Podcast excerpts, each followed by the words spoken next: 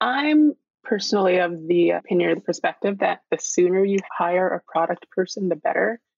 As you said, you know, often founders, there is in the founder relationship, there is someone who tends to be the product person or product visionary to begin with.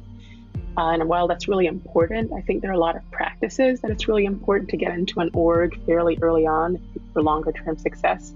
And the founders don't necessarily have that experience. Welcome back to the Build Podcast. I'm Blake Bartlett, a partner at OpenView. The world of SaaS is always evolving, and we're here to help you adapt, compete, and win with your startup. The Build podcast brings you stories and insights from my conversations with the most successful people in SaaS. In today's episode, I chat with Nikita Miller. When we spoke, Nikita was VP of Product at Dooly, where she was building out the company's product team following a large fundraise. Prior to Dooly, she built up the product team at Trello during its hypergrowth days. In today's conversation, we talk about Nikita's experience building these product teams and what advice she has for startups who are building out their company's very first product team. All that and more on this episode of Build. So let's dive in with Nikita Miller. Well, Nikita, thank you so much for joining us here on the Build podcast. It's great to have you on the show. Thanks, Blake. I'm really excited to be here. So, we're talking today about building your starting product team for young companies. Where do you start when you're building out the product side of your organization? And I think for a lot of folks listening right now, we have a lot of founders and a lot of founders of early stage companies. And in the early days, the founder or the founders often play the role of product leadership or oftentimes one person product band doing everything in, in relation to product. But you reach a point at which you obviously need to then hire a first product person. So, what does that look like? When is that time? What does that person look like? What have you seen? I'm personally of the opinion or the perspective that the sooner you hire a product person, the better. As you said, you know, often founders, there is in the founder relationship, there is someone who tends to be the product person or product visionary to begin with. Uh, and while that's really important, I think there are a lot of practices that it's really important to get into an org fairly early on for longer term success. And the founders don't necessarily have that experience. For instance, building out a research practice for most teams, that's probably something you should do fairly early on. Understanding development cadence, doing competitor analysis, having someone that's keeping a kind of a pulse on those things are, are things that probably all teams can benefit from. And founders don't usually either one have that expertise or honestly the time to do that. And so that's one of the reasons I think bringing someone on early as a PM who is likely an IC at that point to help put some of those practices in place while helping out with execution is really important. There's usually a little bit of tension, maybe about, you know, what's the role of this first product person? Are they a product leader or are they not? And I think that first person needs to be someone that's really great at execution because when you're super early, it's usually the founder that's what I like to call the keeper of the vision. And you probably want to keep that intact for quite a while, but also complement that with a little bit more of what's now being called like the professionalization of product managers, just to add a little bit more rigor and process to what's already happening. That definitely makes sense to me. And, and I see that a lot with early stage companies. I think within product, my high level view of it is that there's kind of two core aspects of product. And there's product, one is the product vision, which you had described, which obviously starts with the founder and oftentimes ends up continuing to be led by the founder. We're building the future and I have a vision for what this looks like.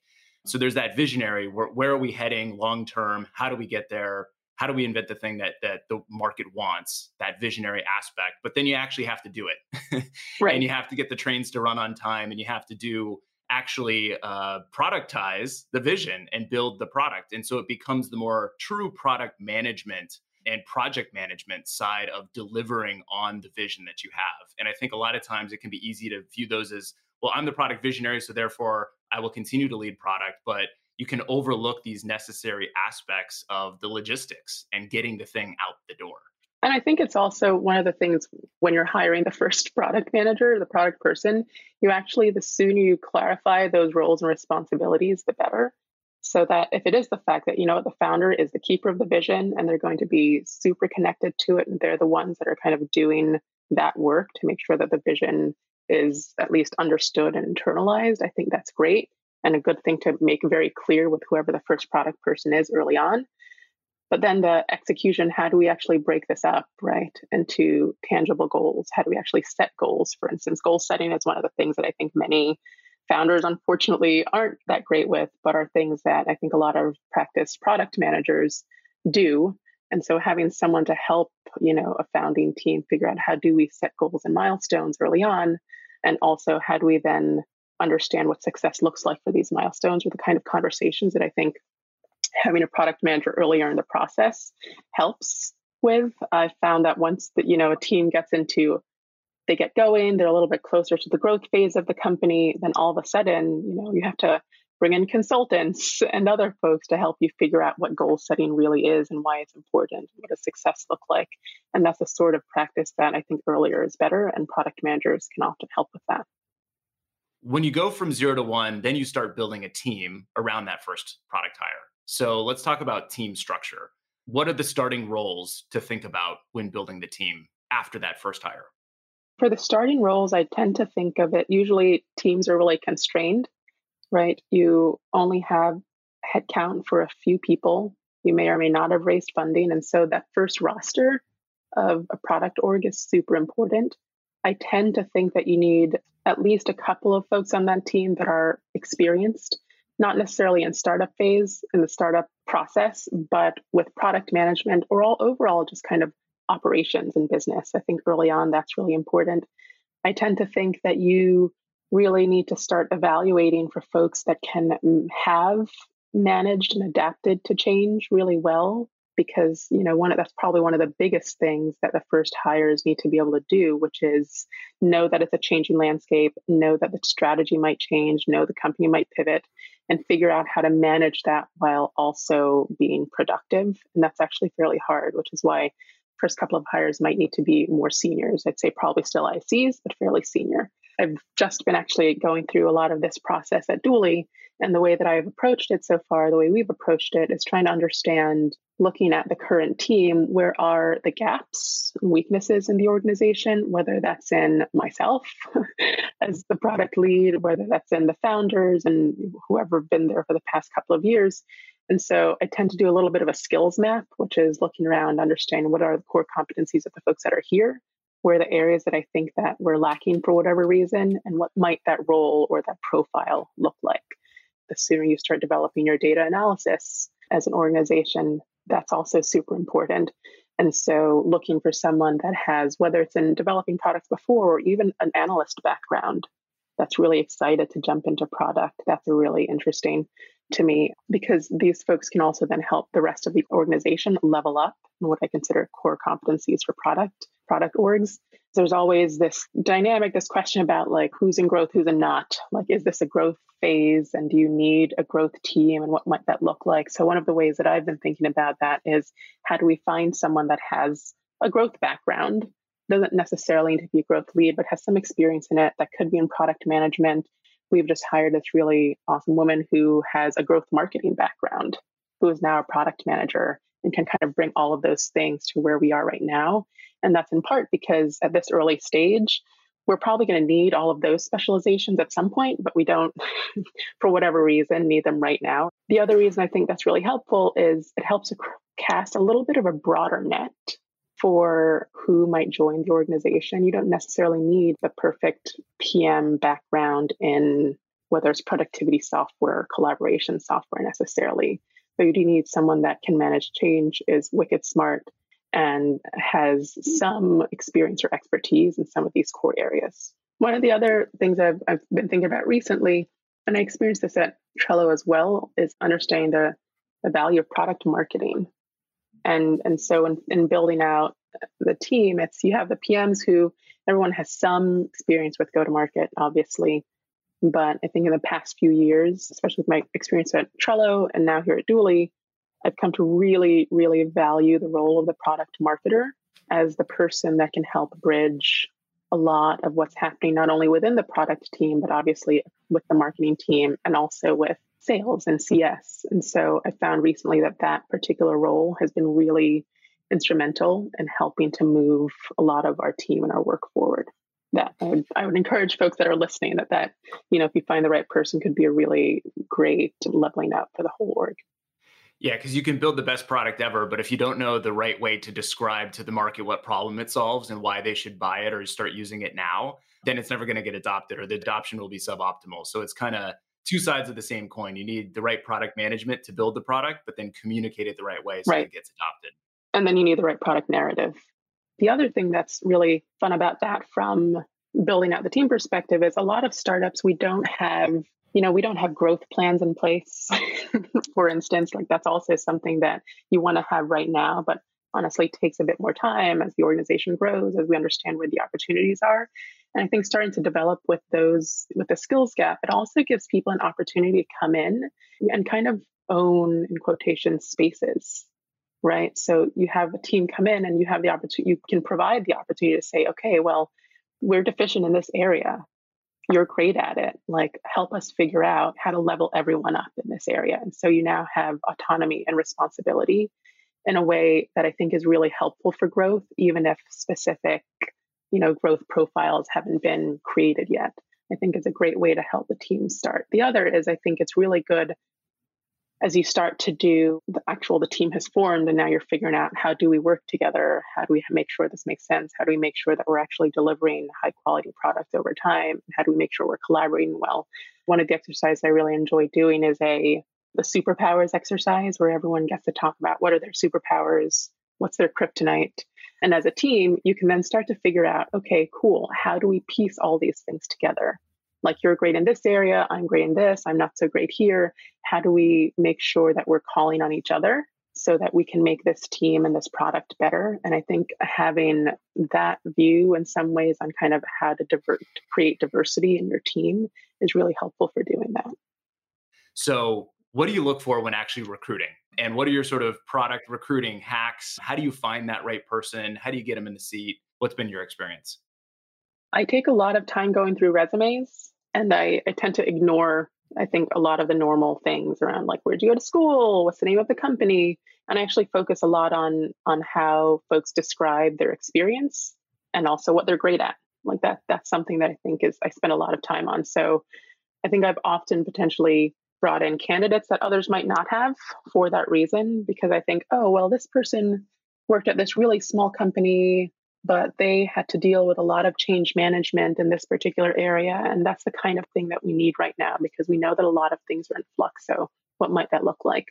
Or this person has a highly technical background, but we're a B2C company but that person also has great experience in, in platforms I tend to do the, the hiring manager screen. And a lot of that is really about listening and hearing more about how people describe their experiences. We ask these questions describe a time when, and you can sometimes anticipate what folks are going to say. And then you probe a little bit deeper. And I said, okay, well, and in that situation when it things didn't go well, then how did you respond? Okay, and how did you know that it was success or not? Okay and then how did you so there's just a lot of follow-up questions in trying to get at understanding how folks problem solve and how they deal with uncertainty. And i think that's one of the things especially in startups that you really want to get a handle on fairly quickly. So once you get the people in seat and you you have a team now you can start doing the work so to speak now that the team yeah. is in place. So what does the work look like? What is the starting product team doing what are you focused on? How do you think about prioritizing when there are so many things that you could tackle? Yeah, a few things. You know, I mentioned before this idea of the founder as the keeper of the vision. I really believe that, especially for an early team.